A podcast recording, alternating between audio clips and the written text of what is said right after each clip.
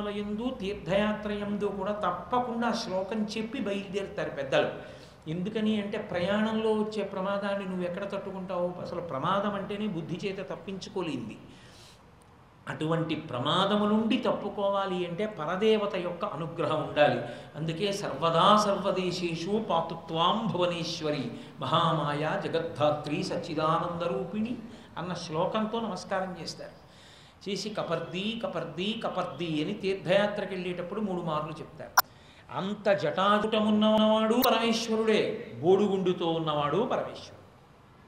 అలా ఎలా సంభవం అండి? నమ కపర్ది నీచ వ్యుక్తకేశాయిచ ఎలా అవుతాడు?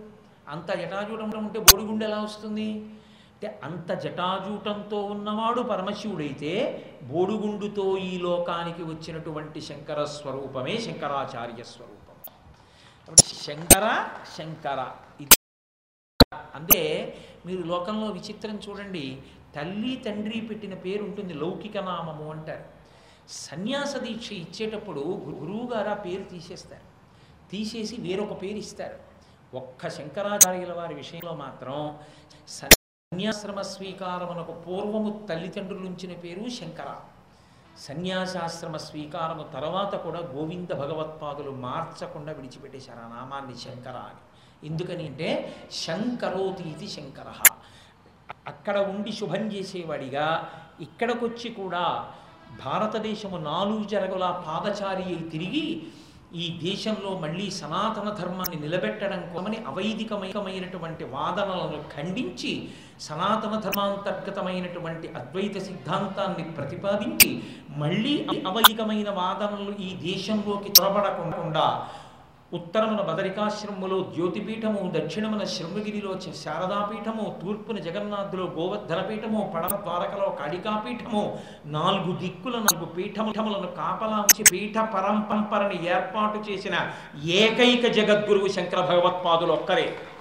శంకర భగవత్పాదులు తప్ప పీఠస్థాపన చేసిన గురువు ఇంకొకరు లేరు. అది ఒక్క శంకరాచార్యులకి ఆ ప్రతిష్ట. అంతటి మహానుభావుడు.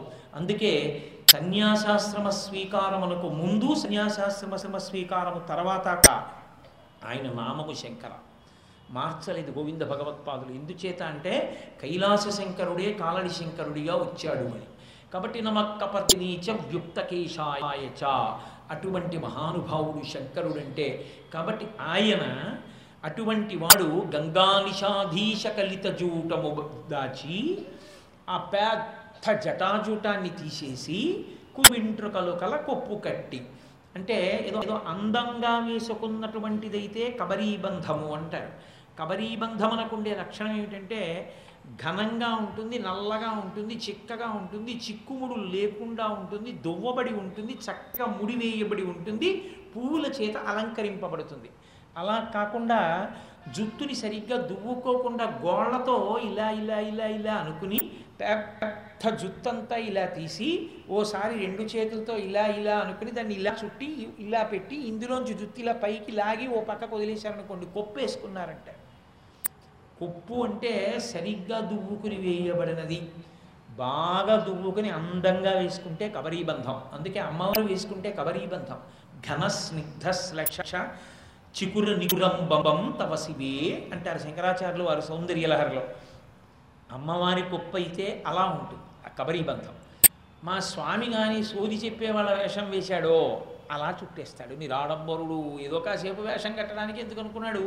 ఇలా గోళ్ళతో సారా జుత్తంతా తీసేశాడు? ఆ జటంతా ఇలా తిప్పాడు. ఇలా పెట్టి లోపల నుంచి ఇలా లాగి ఓ కొప్పు పక్కకేసి వదిలేశాడు. కాబట్టి గంగా నిశానాథ కలిత చూటము జా దాచి కురువింట్రుకలు కల కొప్పు కట్టి. పావక రాజిత ఫలభాగము దాచి తిలకంబుతో పాలమమర చేసి ఆయనకి ఎప్పుడూ ఈ లలాటమునందు అగ్నిహోత్రుడు నేత అగ్నిహోత్రుడు నేత్రముగా కలిగినటువంటి పరమేశ్వరుడు కాసేపు ఆ మూడో కన్ను దాచేశాడు. దాచేసి తిలకాన్ని తీసుకుని బాగా పెద్ద బొట్టు ఒకటి పెట్టాడు.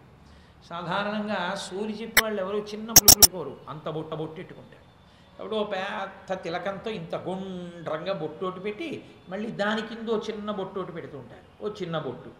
మామూలుగా నాగరికులైతే ఏదో ఒక్క బొట్టు పెట్టుకుంటారు. సోది చెప్పేవాళ్ళు అలా కదా పెద్ద బొట్టు దానికి ఒక పిల్ల ఉన్నట్టు చిన్న బొట్టు రెండు బొట్లు పెట్టుకుంటారు. కాబట్టి పావకరాజిత ఫలభాగము దాచి తిలకంబుతో ఫాలమర చేసి భూతి దాచి పసుపు పూసి ఒళ్ళంతా విభూతి రాసుకుంటాడు. ఈ విభూతినంతటినీ తీసేశాడు. అంత పసుపు ముద్దోటి తెచ్చుకు ముఖమంతా రాసేసుకున్నాడు. ఒళ్ళంతా రాసేసుకున్నాడు. భూతి దాచి పసుపు రాసి త్రిశూల దాచి చేత సెజ్జయమరా ఆ చేతిలో ఇప్పుడు త్రిశూలం పట్టుకుంటాడు. త్రైగుణ్యం శూలమేతస్య సత్య పరశుహు సత్యనిష్టత అని. మూడు గుణములు త్రిశూలంగా ఉండి ఆ చేతిలో ఉండేటటువంటి కర్ర పైన మూడు ఉంటాయి ఇలాగా. అవి మూడు గుణములు. ఆ త్రిగుణాతీత స్థితిని ఆయన పట్టుకుని ఉంటాడు అని చెప్పడానికి దానికి త్రిశూలాన్ని పట్టుకుంటాడు. ఆ త్రిశూలాన్ని పక్కన పెట్టేశాడు. ఒక పెద్ద పూల బుట్ట లాంటి బుట్ట ఒకటి ఉంటుంది. ఆ బుట్టకి నాగరికులైతే పైన దండి ఇలా పట్టుకుంటారు. వాళ్ళు అలా పట్టు ఆ పూల బుట్ట ఇలా ఉంటుంది. గుండ్రంగా వెదిరిపేళ్ళ బుట్ట. ఇంకా దాన్ని పుట్టుకోవడానికి ఏం ఉండదు. దాన్ని చంకలోకి ఇముడ్చుకుంటారు ఇలా. ఇముడ్చుకుని అందులో బియ్యం కాసిన పువ్వులు అవి అన్నీ పోసుకుంటారు. పోసుకుని ఎడంచేతో ఆ సోది చెప్పే పరికరాన్ని ఇలా టింగ్ టింగ్ టింగ్ టింగ్ అని మోగించుకుంటూ తుంబురా మోగిస్తున్నట్లుగా ఆ తంబుర మీటుతున్నట్టుగా మీటుతూ తిరుగుతుంటారు ఆ సోది చెప్పేటప్పుడు. దీనికి తగ్గట్టుగా వాళ్ళ దగ్గర ఉండే ప్రత్యేక గుణం ఏమిటంటే ఆ కడుపుకి ఓ గొడ్డోటి ఇలాగా అడ్డంగా పవిటిలా వేసుకుని అందులోనే ఓ పసిపిల్లాన్ని వండి పడుకోబెట్టుకుంటారు. వాడు ఇంకేం కనపడడం మనకి. రెండు పాదాలు కనపడతాయి తలకాయ ఒకటి కనపడుతుంటుంది అలా కట్టేసుకుని ఈ చేయి తీయడానికి ఉండదు బుట్ట. ఈ చేతిలో ఆ తంబుర లాంటి సాధనం ఒకటి పట్టుకుని తల మీద ఓ బుట్ట పెట్టుకుంటారు. పెట్టుకుని వెడుతూ ఉంటారు వాళ్ళు. అందుకని కురువెంట్రుకలు కల కొప్పట్టి పా పావక రాజిత ఫలభాగము దాచి తిలకంబుతో ఫాలమమర చేసి త్రిశూలహస్తంబు దాచి చేత సెజ్జయమర వెలది మేనుకల్గు వీరుడు వెలది అయి దేహార్థ భాగమునందు మాత్రమే ఆడది ఉండేటటువంటి స్వరూపము రమేశ్వరుడు అంటే అర్ధనారీశ్వరుడు పార్వతీదేవిని దేహార్థ భాగమునందుంచుకున్నవాడు పూర్తి ఆడదానిగా మారిపోయి వెలది మేనకల్గు వీరు వె- వెలదయ్యి ఎరుకెరుకయను ఎనుచు ఎరించే ఎరుక చెప్తానమ్మ ఎరుక అంటారు. ఎరుక అంటే తెలుసుకోవడం.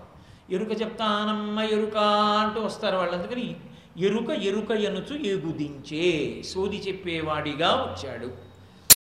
ఎప్పుడైతే ఓ సమస్య ఉందో తేలిగ్గా వీళ్ళతో చెప్పించుకోవచ్చు అని వీళ్ళని పిలుస్తుంటారు. అంతఃపురాల్లో ఆడవాళ్ళ దగ్గరికి వెళ్ళి మాట్లాడేటప్పుడు సాధారణంగా బాగా జ్యోతిషం చెప్పగలిగినటువంటి వాళ్ళని పురుషులు పిలిచి మాట్లాడతారు. సోది చెప్పే వాళ్ళని ఆడవాళ్ళు పిలిచి మాట్లాడుతూ ఉంటారు. అందుకని పార్వతీదేవి మొదలైన వాళ్ళందరూ పిలిచారు. ఆ విఘ్నేశ్వరుణ్ణి ఓ చిన్న పిల్లవాడిగా మార్చాడు ఆ బట్టలో కట్టుకున్నాడు.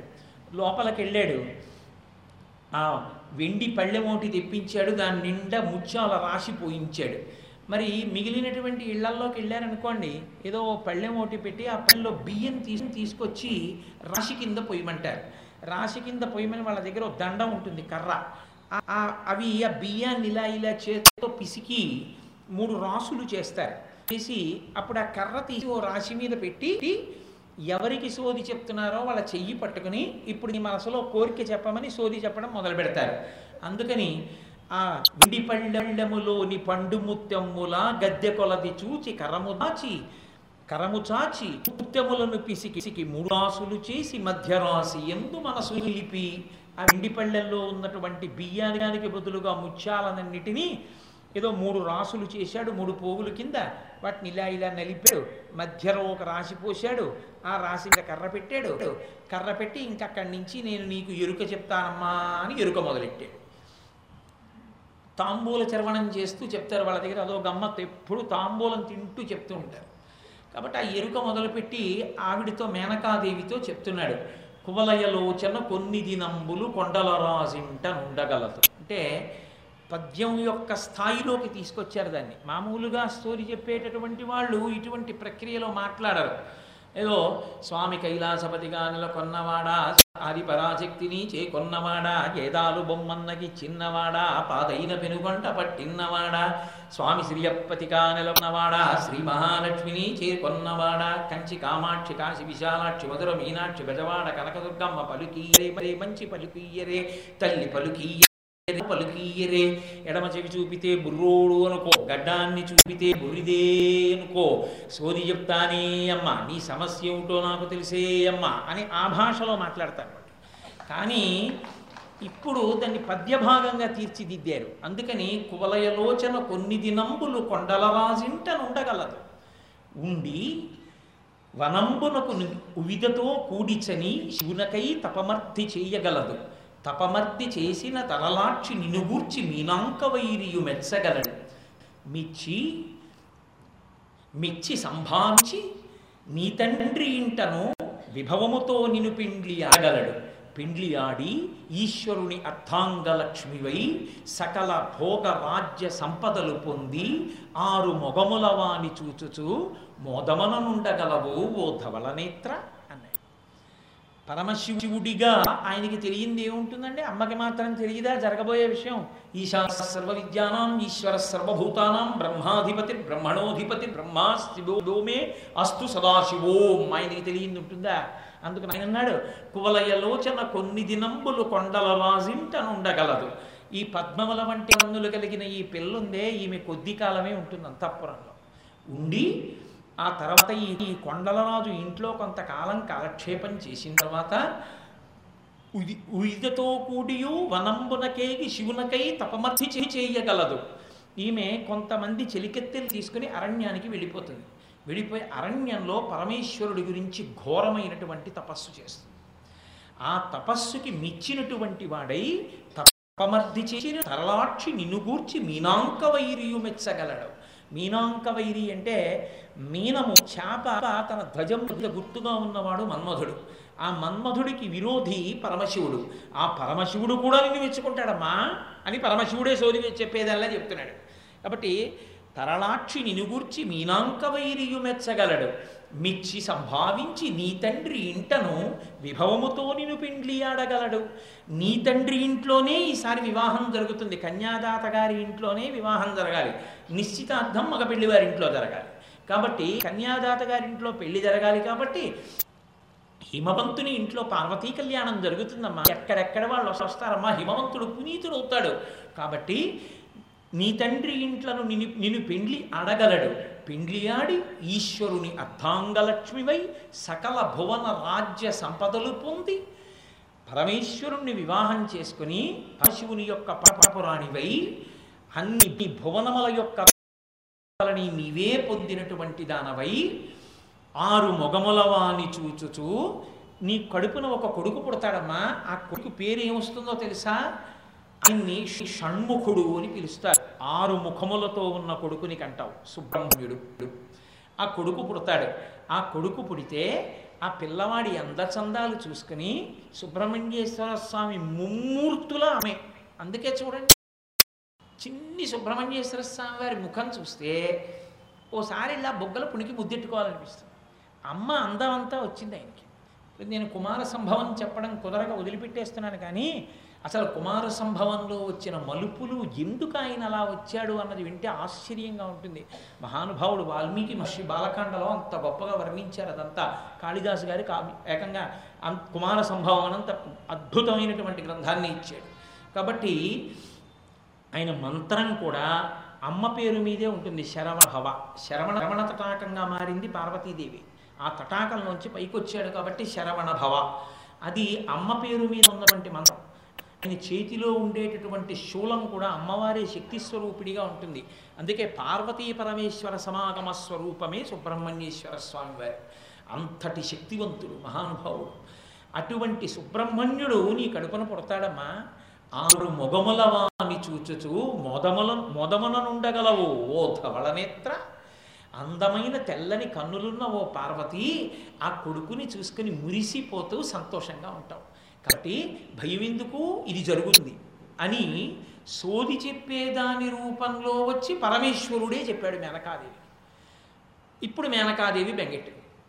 ఈ పిల్ల నిజంగా వెళ్ళి ఇంతకాలం తపస్సు చేస్తున్న పరమేశ్వరుడికి పరిచర్య చేసింది. ఇప్పుడు తాను తపస్సు చేయడానికి వెళ్ళిపోతుంది అన్నాడు పరమేశ్వరుడు సోది చెప్పేదాని రూపంలో వచ్చి కాబట్టి పిల్ల అడవికి వెళ్ళిపోతుందో ఏమో వెళ్ళి తపస్సు మొదలు పెడుతుందో ఏమో ఇది ఆవిడ బెంగ కొంతకాలం అయింది ఆ తల్లి పుట్టిందే ఆ తల్లి అవతార స్వీకారం చేసిందే పరమశివుడిలో మళ్ళీ వమార్థ భాగాన్ని పొందడానికి. కాబట్టి ఆవిడంది అమ్మ అమ్మ నేను తపస్సు చేస్తానమ్మా పరమేశ్వరుణ్ణి గురించి ఆయన్ని మెప్పించి ఆయన చేత మంగళసూత్రం కట్టించుకుంటాను. అందుకని నేను అడవికి వెళ్ళి తపస్సు చేస్తాను. అంటే మేనకాదేవంది ఉ మా అమ్మ తపస్సుకి వెళ్ళవద్దు. అంది. ఏమి తపస్సుకి వెళ్ళవద్దు అని ఎందుకు అనాలి? అంటే తపస్సు యందు ఈ శరీరమునకు సంబంధించినటువంటి స్ఫురణ ఉండదు. ఈ శరీరమునకు సంబంధించినటువంటి స్ఫురణ విడిచిపెడతారు. అది ఎంత ధ్యానమగ్నులవుతారంటే శంకరులు ఒక చోట యోగరత్నావళి అందులో యోగతారావళిలో వర్ణన చేస్తారు. ఆ ధ్యానమునందు నిలబడిపోయినటువంటి వ్యక్తిని చూసి ఆ పక్కన ఉన్నటువంటి తీగలు ముందు నమ్ముతాయి. నేను కదలకుండా ఇలా కూర్చున్నాను అనుకోండి. పక్కన ఒక బఠానీ తీగి ఇలా వస్తోందనుకోండి చిక్కుడు తీగో. నేను కదలకుండా కూర్చున్నా అది మర్నాడు పెరిగినప్పుడు నన్ను పట్టుకోదు. దానికి తెలుసు వీడు ఊపిరి ఉన్నవాడు ప్రాణం ఉన్నవాడు వీడు లేచిపోతాడరా వీడికి అల్లుకోకూడదని నన్ను అల్లుకోదు. ఆ పక్కనున్న రాయినో లేకపోతే పుల్ల ముక్కనో వెదురు బొంగునో ఇంకొక చెట్టునో అల్లుకుంటుంది. ఆ తీగ ఇలా వేసి చుడుతుంది. ఎంత అందంగా చుట్టేసుకుంటుందో. మీరు ఇలా లాగితే తెగాలి తప్ప ఆ తీగ విడిపోతుంది. అంత గుండ్రంగా చుట్టేస్తుంది. ఎప్పుడు చుట్టేస్తుందో తెలియదు.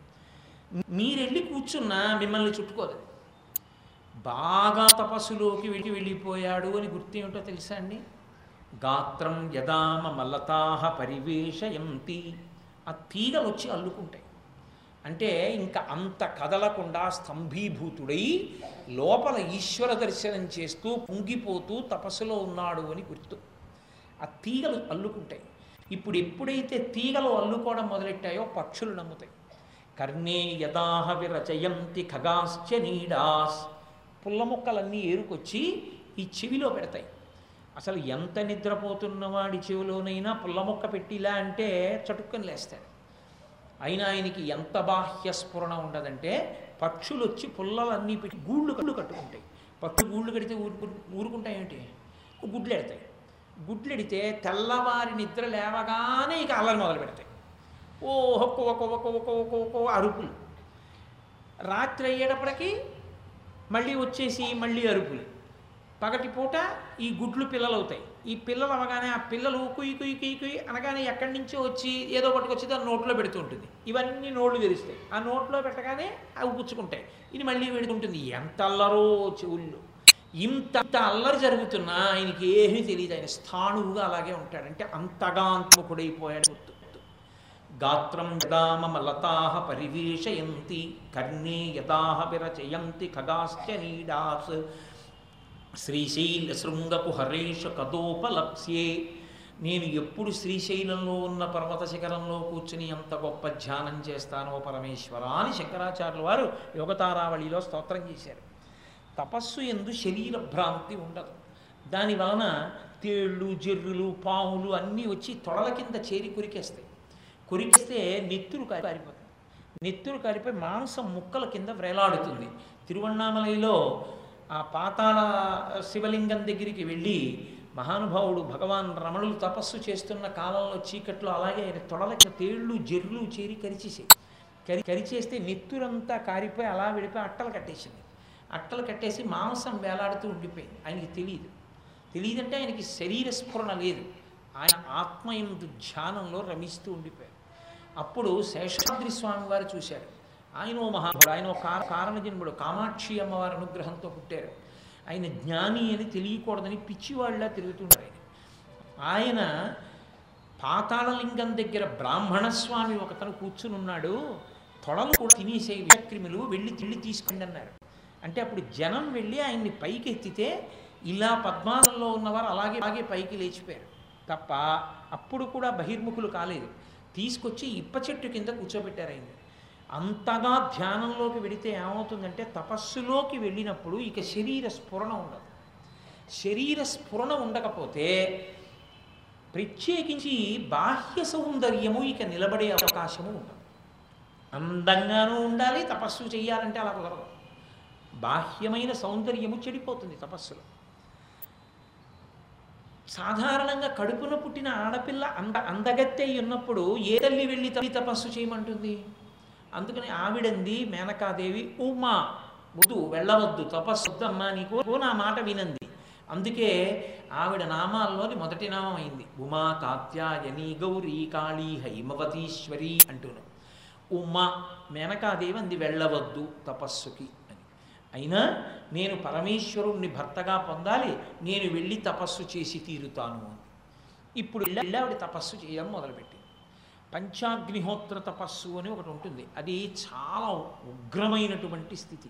నాలుగు వేపుల అగ్నిహోత్రాన్ని ఒంటికాలు మీద నిలబడి సూర్యుణ్ణి చూస్తూ తపస్సు చేస్తారు. అంటే కన్ను విప్పి సూర్యుణ్ణి అలా చూస్తూ ఉండడం అంటే మాటల చుట్టూ నాలుగు వైపులా అగ్నిహోత్రం.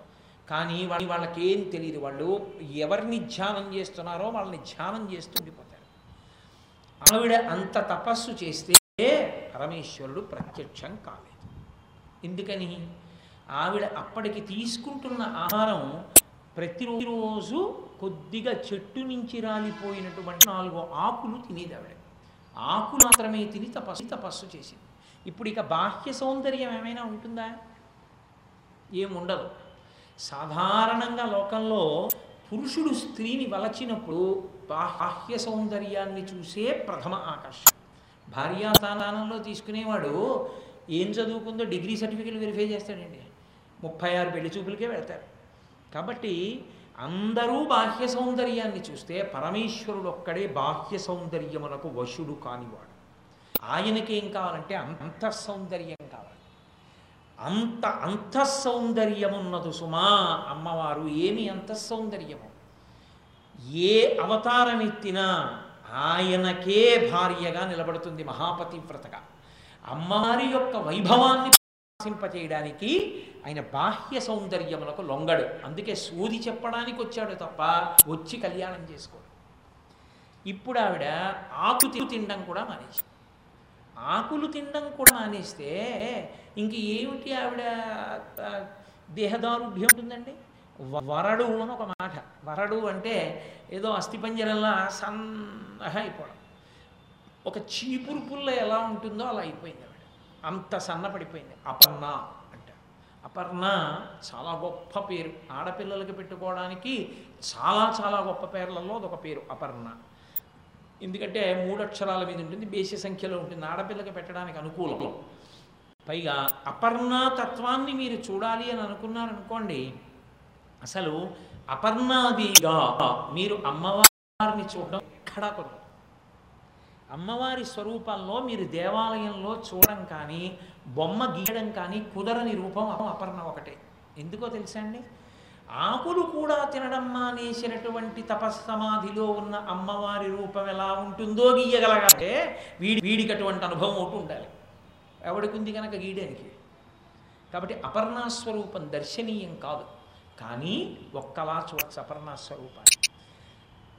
శిష్య ఋతువులో చెట్లకి ఆకులన్నీ రాలిపోతాయి. ఆకులన్నీ రాలిపోయినటువంటి చెట్టు యొక్క స్వరూపంలోనే అమ్మవారు ఉంటారు అపర్ణ అంటే ఆకులు లేని చెట్టు. ఇప్పుడు నమో వృక్షేభ్యో ఆ చెట్టుగా ఉన్నటువంటి వాడే పరమేశ్వరుడు. చెట్టుకి ఆకులు లేని ఆమె పార్వతీదేవి. మళ్ళీ ఆ చెట్టు హరికేశేభ్యో ఆకుపచ్చతనాన్ని పొందిందనుకోండి అప్పుడు మళ్ళీ పరమేశ్వరుడే. అపర్ణా సహిత పరమేశ్వరుడు ఆకులు లేని పరమే చెట్టు. మరి దానికి ఎండిపోయినటువంటి కొమ్మ ఉంటుంది. ఇంకేముందండి చెట్టు అనిపిస్తుంది? ఎండిపోయిన కొమ్మలతో ఉంటుందే ఆ స్కందములే స్కందుడు సుబ్రహ్మణ్యుడు. అందుకే అసలు పరమశివుడు లేని ప్రదేశం లేదు అవతల బొమ్మన్నారు ఎండిపోయిన చెట్టులో కూడా అపర్ణ స్కంద సహిత స ఉమా స్కంద పరమేశ్వర దర్శనం. అది శివవైభవం అంటే. కాబట్టి చెట్టు ఆకులు లేని తనంలో మీరు అపర్ణాతత్వాన్ని దర్శనం చేయవలసి ఉంటుంది. అంత గొప్ప తత్వం మహానుభావుడిది. అటువంటి అపర్ణాదేవిగా మారిపోయింది మారిపోయి ఆకులు తినడం కూడా అనేసి పరమేశ్వరుడి గురించి ఘోరాతి ఘోరమైన తపస్సు చేస్తోంది. చిలికెత్తెలు చుట్టూ నిలబడి ఉన్నారు. బహుశ ప్రపంచంలో తన పెళ్ళి తాను చెడగొట్టుకోవడానికి ప్రయత్నించిన ఏకైక మహానుభావుడు పరమశివుడు ఒక్కడే. ఎందుకో తెలుసా అండి? రెండు పర్యాయాలు చేశాడు అలాగా. ఇప్పుడు ఆయన అంత సౌందర్యము ఆమె తపస్సు చేత ఆమె ధృతి చేత ఆమె నిర్ణయం చేత ప్రకటనమైంది. ఇంతకాలం రాకపోతే తన వంక తాను చూసుకుని ఇంత తపస్సు చేశాను ఇలా అయిపోయింది శరీరం. అయినా ఏం రాలేదని కోపం ఉందా? భయందు అంతే భక్తితో ఉందా? చూడాలనుకున్నాడు. అనుకుని ఇంతకుముందు సోది కట్టే వేషం కట్టాడు ఇప్పుడు బ్రహ్మచారి వేషం కట్టాడు. ఇప్పుడు ఒక శుద్ధ బ్రహ్మచారిగా మారి అమ్మవారి దగ్గరికి వచ్చాడు. బ్రహ్మచారిగా ఉండడం అంటే మనకి తెలుసున్న బ్రహ్మచారులు గారు. బ్రహ్మచారి అంటే ఎలా ఉండాలో శాస్త్రం చెప్తుంది. ఆయన తనరు ముమ్మారు చుట్టిన దర్భముంజితో కొమ్మెరెంగు పలంచి గోచితోడ మొలనున్న ధవళంపు ముద్దు పేలికతోడ ఇమ్మైన కృష్ణాజినమ్ముతోడ వెలుపల పెట్టిన వెలిజన్నిదముతోడ రమణీ కమనీయ భస్మ త్రిపుండ్రములతోడ అక్షమాలికతోడ ఆ కూక చిన్ని జుత్తుతోడ మేధావి బొట్టుతోడ తనరు వానభాగమునందు వేలాడు దీర్ఘమైన దండంబును వెలుంగు దర్భయు ఉంగరంబును కలింగి గొడుగు పట్టి వడుగు కుర్రడై చనుదించే శూలి మంచుకొండ చూలి కడగు. మంచుకొండ చూలి అంటే హిమవత్ పర్వత పుత్రి హైమవతి. పార్వతీదేవి దగ్గరికి ఇటువంటి వేషంతో వచ్చాడు. వడుగు అంటే అప్పుడే ఉపనయనం చేసుకున్నటువంటి బ్రహ్మచారి. వామనమూర్తిగా వచ్చారే శ్రీ మహావిష్ణువు. అలా ఈయన కూడా ఒక బ్రహ్మచారి వేషంలో వచ్చాడు. తనరు ముమ్మారు చూపిన దర్భంభముంజితో మూడు మాటలు మొల చుట్టూ తి- చుట్టుకున్నటువంటి దర్భల యొక్క త్రాటి చేత కొమ్మెరుంగు పలంచి గోచితోడ పసుపులో ముంచినటువంటి బట్టని కౌపీనంగా గోచీగా ధరి ధరిస్తారు. ఊర్ధ్వరేతస్కులు కావడం కోసమని. అందుకని ఆ కొమ్మెరింగు పలంచి గూచితోడ మొలనున్న ధవళంపు ముద్దు పేలికతోడ తెల్లటి బట్ట ఒకటి మొలనున్న అంటే ఏదో గోచి పోసి పంచె కట్టుకుని అలా ఉండదు. ఏకవస్త్ర ధరోధన్ వీసికి కనకమాలయ అని రామాయణంలో రాముణ్ణి వర్ణిస్తారు బ్రహ్మచారిగా ఉన్నప్పుడు మారీచుడు అరణ్యకాండలో. అలా ఓ బట్ట ఒక్క బట్ట ఒకటి ఇలా మొల చుట్టూ కట్టుకొని మొలనున్న ధవళంపు ముద్దు పేలికతోడ ఓ గుడ్డొకటి కట్టుకుని ఇంపైన కృష్ణాజినమ్ముతోడ జింక చర్మాన్ని పైన ఉత్తరీయంగా కప్పుకొని వెలుపల పెట్టిన విలిజన్నిదముతోడ బ్రాహ్మణ్యంలో అత్యంత అసహ్యకరమైన విషయం ఏమిటంటే యజ్ఞోపవీతం ధరించిన ఎవరైనా సరే అది మాసిపోయి ఉండడం. అంతకన్నా అన్యాయం అంతకన్నా అజాగ్రత్త ఇంకోట్లేదు ధవళ ధవళములు జన్నిదములతోడ కాశికాముద్రయుడిన యుంగరంబుతోడ బ్రహ్మ శాంతర సముప్పు బ్రహ్మ తేజంబుతోడ ప్రవరుడయ్య వియచ్చర ప్రవరుడపుడు అంటాడు అలసాని పెద్దనగారు మన చరిత్రలో. ధవళ ధవళములకు జన్నిదములతోడ మెరిసిపోతుండాలి యజ్ఞోపవీతం. అంత చక్కగా ఉండాలి ఎప్పుడు బయట ధవ చొక్కా విప్పుకుని బనీని విప్పుకుని ఉత్తరీయం వేసుకుని తిరుగుతుంటే ఆ ధ అసలు యజ్ఞోపవీతం చూసేటప్పటికీ ఆయన శ్రద్ధ ప్రకటనం కావాలి అలా ఉండాలి. యజ్ఞోపవీతం అంటే అందుకని నల్లగా మాసిపోయి వీడు ఇన్ని ఫెయిర్ అండ్ రాసుకోవచ్చు దాన్ని మాత్రం శ్రావణ పౌర్ణమి నాడే మార్చడం అలాంటి పిచ్చ పనులు చేయకూడదు. కాబట్టి ఆ వెలపల పెట్టిన విలిజన్నిదముతోడా తెల్లని మూడు పోగుల యజ్ఞోపవీతంతో రమ్య భస్- భస్మ త్రిపుండ్రములతోడా మూడు విభూతి రేఖతో చాలా మందికి ఒక దురభిప్రాయం. ఇలా మూడు విభూతి విభూతి రేఖలు పెట్టుకుంటే శైవుడిని కాదు. విభూతి ధారణము వైదికము. విభూతి రేఖలు ఇప్పుడు వచ్చిన పెద్ద ఇబ్బంది అంతా ఎక్కడొచ్చిందో తెలుసా అండి?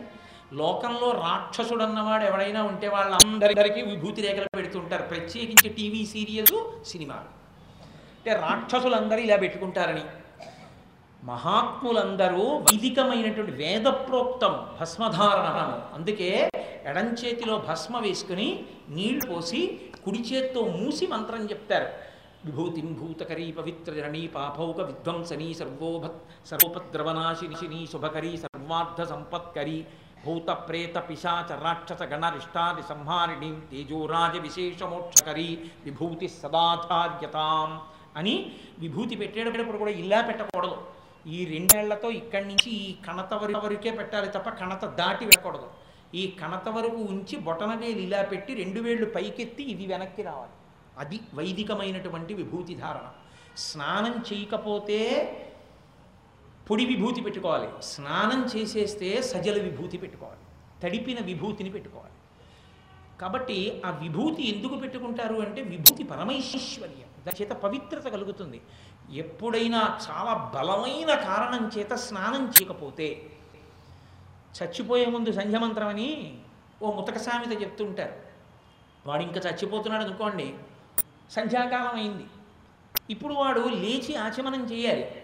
చచ్చిపోయే ముందు కూడా తెలివి ఉంటే సంధ్యావందనం చేసే చచ్చిపోవాలి.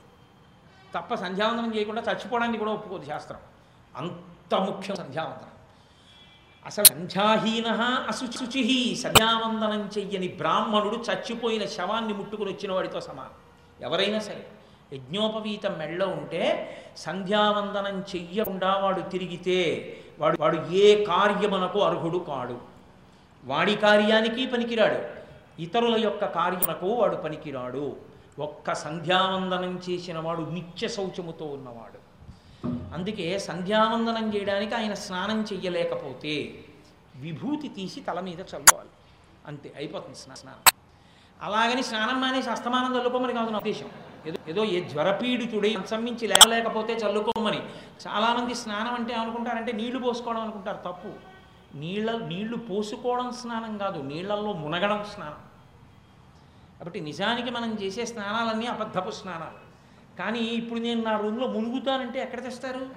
అందుకు నాకు క్షమార్పణ చెప్పి గంగే చిగుమనే చైవ గోదావరి సరస్వతి నర్మదే సింధు కావేర్యౌ జలేస్మిన్ సన్నిధింకురు ఆయాంతు స్నానం ద్రవ్యాన్ని చ సంప్రోక్ష్య నదులన్నీ వచ్చి చేరాయి. నేను దీంట్లో మునుగుతున్నానన్న భావన చేసి ఆ నీళ్ళు ముందు ప్రోక్షించుకుంటారు. ప్రోక్షించుకుని జరాసంధుడు పదహారు వేల మంది కన్యల్ని తీసుకొచ్చి కారాగారంలో పెట్టినప్పుడు కృష్ణ పరమాత్మ వినిపించినప్పుడు పదహారు వేల మంది ఏ శ్లోకం చెప్పారో అది చెప్పాలి స్నానం చేసే ముందు. కృష్ణాయ వాసుదేవాయ హరయే పరమాత్మనే ప్రణత క్లేశనాశాయ గోవిందాయ నమో నమ అనుకుని స్నానం చేయాలి. అప్పుడు అది పూర్ణ స్నానం.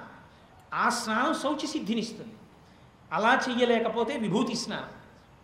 పంచభూత స్నానం అని ఒకటి ఉంటుంది జీవితంలో ప్రతి సంవత్సరం జరిగి తీరాలి. ఇంకొకటి గోధూ ధూళి స్నానము అని ఉంటుంది. సాయంకాలం గోవులు ఇంటికి వెళ్ళిపోయే వేళలో ఆ గోవుల డెక్కల నుంచి రేగిన ధూళి మన మీద పడేటట్టుగా తిరగాలి ఒక్కసారైన ఏడాదిలో.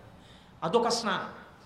ఆకాశంలోంచి వర్షం పడుతున్నప్పుడు ప్రయత్నపూర్వకంగా ఏడాది ఒకసారైనా తడిచి తడిచిపోవాలి. దివ్య స్నానం. ఆ స్నానం చెయ్యాలి.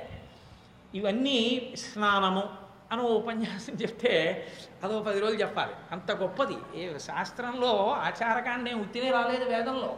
కాబట్టి ఆయన మహానుభావుడు బ్రహ్మచారిగా వచ్చి నించున్నాడు అంటే మామూలుగా నించుంటాడు ఆయన. వైదికంగా ఎలా ఉండాలో బ్రహ్మచారి అన్నవాడు అలాంటి వేషమే కట్టాడు ఆయన బ్రహ్మచారిగా ఉన్నా కూడా. ఎందుకని పరమేశ్వరుడు సమస్త విద్యలకు అలవాల మాటనే ఆయనే ఇంకొకలా ఎందుకు నిలబడతాడు? కాబట్టి వెలుపల పెట్టిన విలిజిలిజన్నిదముతోడ రమ్య భస్మ త్రిపుండ్రములతోడా మూడుగా విభూతి రేఖల్ని లలాటమనందు తీర్చిదిద్దుకున్నాడు. రక్ష పెడితే బొటన వేలుతో ఇలా పెడతారు. అంతేగాని మీకు మీరు రక్ష పెట్టుకుని ఒక్క గీత ఇలా పెట్టుకోకూడదు. రక్ష ఎవరు పెడతారు? గురువు గారు పెడతారు. మీరు ఏదో చాలా ఇబ్బందితో కూడుకున్నటువంటి యాత్రకి వెళుతున్నాను అనుకోండి అయ్యా గురువుగారు మానస సరోవరానికి యాత్రకి వెళ్తున్నాను. అని వచ్చి నమస్కారం పెట్టాడు అనుకోండి గురువుగారు ఏం చేయాలంటే సంధ్యావందనం చేసి ప్రమాదము నుంచి రక్షించగలిగినటువంటి శ్లోకములను మంత్రంగా సంపుటీకరణం చేసి విభూతిని చేత్తో పట్టుకుని వచ్చి కుడి చేతి బొటన వేలితో లలాటమనందు పెడతాడు. దాన్ని రక్ష అంటారు. గురువుగారి బొటన వేలితో అలా పెడితే అది రక్ష అయి నిలబడుతుంది. మళ్ళీ యాత్ర నుంచి వచ్చేంత వరకు ప్రమాదం రాదు. అలాగే చిన్నపిల్లలు పడుకుంటే ఉలిక్కి పడకుండా ఉగ్రభూతములు ఆవహించకుండా బొటన వేలితో రక్ష పెడతారు. అంతేగాని యాభై ఏళ్ళు వచ్చినా నలభై ఏళ్ళు వచ్చినా బొటన వేలితో ఇలా పెట్టుకోకూడదు. ఇలా పెట్టుకోవడం ఏంటి? ఇలా పెట్టుకోవాలి. రమ్య భస్మ త్రిపుండ్రములతోడ ఇలా పెట్టి ఇలా పెట్టుకోవాలి. మూడుగా విభూతిని పెట్టుకుంటారు. అది వైదికం. వైదికమైనటువంటి ఆ- ఆచారము విభూతి ధారణము. శంకరాచార్యులు వారు ఇలా పెట్టుకున్నారని శంకరాచార్య స్వామి వారు "ఆ, శివభక్తుడండి అనకూడదు. శంకరాచార్య స్వామి వారి అంత గొప్ప విష్ణు భక్తుడు లోకంలో ఇంకొకరు లేరు. మీరు అది తెలుసుకుని ఉండాలి. ఎందుకో తెలుసా అండి? శంకరుల జీవితంలో మొట్టమొదటి స్తోత్రం లక్ష్మీదేవి మీద కనకధార. శంకరుల జీవితంలో సరస్వతీదేవి స్వయంగా కోరుకుంటే ఇచ్చిన భాష్యం విష్ణు సహస్ర విష్ణు సహస్రనామ స్తోత్రానికి భాష్యం. అసలు ఇంకొక మాట నేను చెప్పాలంటే ఇవ్- ఇవాళ రేపు ప్రతిదానికి పిల్లాడు పుట్టగానే గోవింద అని నేర్పడం పేకాటాడి ఓడిపోతే గోవింద కొట్టేశాడు అనడం ఎవడైనా శరీరం వదిలిపెట్టేస్తే గోవింద కొట్టేశాడండి అని పాడెత్తుతూ కూడా గోవిందా గోవింద అంటూ ఉండడం. అన్నం తింటుంటే భోజన భోజన గోవిందనామస్మరణే గోవింద గోవింద అంటాం. ఏడు కొండలకు ఎడితే కొండెక్కుతూ గోవిందా అంటాం. అసలు ఈ గోవిందనామాన్ని లోకంలో ప్రచారం చేసిన మొట్టమొదటి మహానుభావుడు శంకర భగవత్పాదులే. భజ గోవిందం భజ గోవిందం గోవిందం భజ మూఢమతే చెప్పింది శండి శంకర భగవత్పాదులు ఆయన చెప్పారు గోవిందాను గోవిందాను గోవిందాను అని చెప్పినటువంటి వారు. హరనామాన్ని లోకంలో ప్రఖ్యాతికి తీసుకొచ్చినటువంటి వాడు జ్ఞాన సంబంధన ఆయన ఆయన హరనామాన్ని తీసుకొచ్చాడు శంకర భగవత్పాదులు గోవిందనామాన్ని తీసుకొచ్చారు. అందుకే శంకర భగవత్పాదులు గొప్ప విష్ణు భక్తుడు సౌందర్యలహరిలో అమ్మవారి మీద స్తోత్రం చేస్తూ కూడా ఆయన ఎక్కడెక్కడ అవకాశం వస్తే అక్కడ విష్ణు స్వరూపాన్ని స్తోత్రం చేస్తారు. అవిద్యానామంతస్థిమిర మిహిరోద్దీపనగరీ జడానాం చైతన్య స్తబక మకరంద శృతిజరి దరిద్రాణం చింతామణి గుణనికా జన్మజలధౌ నిమగ్నానాం దంస్ట్రా మురరిపువరాహస్య భవతి అంటారు. అమ్మా నీ పాదం ఎటువంటిదో తెలుసా? ఆదివరాహమూర్తి కోర వంటిదమ్మా. అది భూమిని ఎలా ఎత్తిందో అలా సంసారము నుండి జీవుడిపై పైకెత్తుతామన్నారు అమ్మవారి పాదాన్ని పోల్చడానికి ఆదివరాహస్వామి కోరని చెప్పారు ఆయన. ఎక్కడ అవకాశం వచ్చినా విష్ణువు యొక్క స్తోత్రాన్ని వదలరు. నిత్య ప్రార్థన చేసుకోవలసినటువంటి షట్పది విష్ణుపరంగానే చెప్పారు శంకర భగవత్పాదులు. అవినయం అపనయ విష్ణోహో అంటూ మొదలుపెట్టారు ఆయన. అంతటి గొప్ప విష్ణు భక్తుడు అంతేగాని విభూతి ధారణ చేసిన వాళ్ళందరూ శివభక్తులు అనకూడదు విభూతి ధారణము వైదికమైన ఆచారకాండ. వైదికమైనటువంటి ఆచారములలో విభూతి ఒకటి. అది పసిపిల్లలని వృద్ధుల వరకు విభూతి ధారణం చేస్తారు చెయ్యాలి కూడా. ద్రవిడ దేశంలో అయితే ఆడపిల్ల అత్తవారింటికి వెళ్ళిపోయేటప్పుడు నడువుకి కట్టి అందులో బియ్యం అవి పోస్తారే అందులో కాస్త విభూతి కూడా వేసి పంపిస్తారు మహదైశ్వర్యం అని. కాబట్టి రమ్య భస్మ త్రిపుండ్రములతోడా ఆ లలాటమునందు మూడుగా ఉన్నటువంటి విభూతి రేఖలతో ఎవరు? మళ్ళీ మర్చిపోకూడదు. బ్రహ్మచారిగా వచ్చిన పరమశివుడు. కాబట్టి వెలుపల పెట్టిన వెలిజన్నిదముతోడ రమ్య భస్మ త్రిపుండ్రములతోడ ఆయన అక్షమాలికతోడ బ్రహ్మచారి కాబట్టి చేతిలో ఒక అక్షమాల పట్టుకున్నాడు. అక్షమాల పట్టుకుని తిప్పుతున్నాడు దాన్ని. అక్షమాలికతోడ ఆ చిన్ని కూకటి జుత్తుతోడ గుండు పూర్తిగా చేయించారనుకోండి సన్యాసి అయిపోయాడని గుర్తు. సన్యాసి అయిపోవడం అంటే కాషాయం కట్టుకోవాలి. అంతా పట్టుకెళ్ళి భగవంతుని ఎందు న్యాసం చేసేయాలి. ఆయన సన్యాసి. ఆయనతో పోల్చడం ఎందుకు? సన్నాసి అయిపోయాడు అనాలి పూర్ణమునం చేయించుకోకూడదు గృహస్థు. ఎప్పుడూ శిఖ ఉండాలి. శిఖ లేకుండా అది ఎవరో బ్రాహ్మణులో ఎవరో ఇంకో కులం వాళ్ళు అని మీరు అనుకోకండి. సనాతన ధర్మమునందు ఎవ్వరికీ పూర్ణముండనం చేసే అధికారం లేదు లేదు. ఎప్పుడూ చేసుకోకూడదు. అంతకన్నా అనాచారం లోకంలో ఇంకోటి లేదు. ఎప్పుడైనా ఈశ్వరుడికి తలనీలాలు ఇస్తే శిఖ ఉండి తీరాలి. శిఖ లేకుండా ఉండడానికి వీలు లేదు. కావాలంటే కోటేశ్వరారు అబద్ధాలు చెప్పాడేమో అని అనుకుంటే మీరు వేదంలో శిఖా ప్రాముఖ్యం గురించి వంటి మంత్రమంత్ర వ్యాఖ్యానములను చూడవచ్చు. చౌలము అని చేస్తారు. ఉపనయనం చేయడానికి ముందే చౌల సంస్కారం చేస్తారు. ఆ చౌల సంస్కారం చేసినప్పుడు శిరోముండనం చేసి పిలక ఉంచుతారు. ఇక అక్కడ నుంచి ఎప్పుడూ పిలక తీయకూడదు. పిలక తీసేసాడు అంటే ఒక్కసారే తీస్తాడు. ఎప్పుడంటే సన్యాసాశ్రమ స్వీకారం చేస్తే శిఖని తీసేస్తాడు శిఖ తీసేశారు అంటే సన్యాశ్రమాన్ని పుచ్చుకున్నాడు అని గుర్తు తప్ప అసలు శిఖ లేకుండా ఎప్పుడూ ఉండకూడదు. గుండు చేసుకుంటే శిఖ ఉండాలి. కాబట్టి ఆ చిన్న కూకటి జుత్తుతోడా అన్న మాటకు అర్థం అది. చిన్న చిన్న అందమైన పిలకుంచుకున్నవాడు అని గుర్తు. ఆ చిన్న కూకటి జుత్తుతోడ మేధావి బొట్టుతోడ మేధావి బొట్టు ఏమిటండి? మేధావి బొట్టు విజిలేని వాడి బొట్టు ఇన్ని ఉంటాయా? కాదు. మేధావి బొట్టుతోడా అన్న మాటకు అర్థం ఏంటంటే బొట్టు ఎందుకు పెట్టుకోవాలో తెలుసుకుని పెట్టుకున్నవాడు అని గుర్తు. సనాతన ధర్మమునకు ప్రాణమంతా ఎక్కడ అంటే పునర్జన్మ సిద్ధాంతాన్ని అంగీకరిస్తారు. మళ్ళీ జన్మ ఉన్నది అది. ఈ జన్మలో నువ్వు సాధన చేసి జ్ఞానమును పొంది మోక్షమునకు వెడితే ఏమో లేకపోతే పుణ్యం ఉన్నా పాపం ఉన్నా పుణ్యపాపములు రెండూ ఉన్నా అనుభవించడానికి మళ్ళీ ఏదో ఒక జన్మ ఎత్తాలి. పునర్జన్మ సిద్ధాంతం మీదే సనాతన ధర్మం అంతా ఆధారపడి ఉన్నది. ఇక నీకు జన్మ లేదు. నీ పాపాలన్నీ నేను గుచ్చేసుకుంటానని అనరు సనాతన ధర్మంలో. నీ బుద్ధి చేత నీవు నిన్ను సంస్కరించుకో. సంస్కరించుకుని భక్తితో ప్రవర్తించి జ్ఞానాన్ని పొందు. తప్ప నీ పాపాలన్నీ కడిగేయడానికి నేను ఉన్నాను లేకపోతే నా దగ్గర ఏదో ఉంది ఇటువంటి మాటలు చెప్పరు. నీ నిన్ను నువ్వే ఉద్ధరించుకోవాలి. ఉద్ధరేణాత్మనాత్మానం తప్ప నిన్ను నీ కోసం ఎవరో ఏమీ చేయరు సా. నేను నేను నీ కోసం పూజ ప్రార్థన చేసి తీసేస్తానని చెప్పరు. నువ్వే బాగు చేసుకోవాలి నిన్ను. నీ కర్తవ్యం నీ మీదే ఉంటుంది. కాబట్టి ఆ పాపం కాని పుణ్యం కానీ ఉందా అనుభవించడానికి మళ్ళీ పుట్టాలి. పునర్జన్మ సిద్ధాంతము ప్రాణము. ఆ పునర్జన్మ సిద్ధాంతమును నేను అంగీకరించాను సనాతన ధర్మాన్నని చెప్పడానికి గుర్తు బొట్టు పెట్టుకుంటాడు. అది మేధావి బొట్టుతోడా ఆ బొట్టు లేకపోతే వాడు సనాతన ధర్మ సిద్ధాంతమును అంగీకరించలేదని గుర్తు అందుకే దేవాలయ ప్రవేశం చేయించకూడదు. ధ్వజస్తంభం దగ్గరికి రానివ్వకూడదు. అటువంటి వారితో పూజా పునస్కారములు చేయించరు. ఎందుకంటే సనాతన ధర్మాన్ని అంగీకరించలేదు అసలు. అంగీకరించాడని గుర్తేమి అంటే బొట్టు పెట్టుకుంటారు. కాబట్టి మేధావి బొట్టుతోడ ఈ మూడిటిని బ్రహ్మచారి తప్పకుండా ధరించి ఉండాలి. బ్రహ్మచార్యమే అందరూ ధరించి ఉండాలి. కాబట్టి అక్షమాలికతోడ ఆ చిన్న కూక జుట్టుతోడ మేధావి బొట్టుతోడ ఎడమ కేల తనకు పొడుగైన దండంబుతోడ ఏవైనా ప్రాణులు బ్రహ్మచారిని చెనకడానికి మీదకొస్తే రక్షించుకోవడానికి గురువుగారు దండం ఇస్తాడు ఆ దండాన్ని చేత్తో పట్టుకోవాలి. సన్యాసి అయితే జ్ఞానం జ్ఞానదండం పట్టుకుంటాడు. వ్యాసుడు దేవి భాగవతంలో అంటాడు యతీనాం భూషణం జ్ఞానం సంతోషోహి ద్విజన్మనాం ఉద్యమం శత్రుహననం భూషణం భూతిమిచ్చతాం అంటాడు. సన్యాసికి ఉండవలసినటువంటి గొప్ప దండం జ్ఞానమే. ఇతికి భూషణమేమి? జ్ఞానమే భూభూషణము ఇంకొక భూషణం పెట్టుకోరు. ఇతీనాం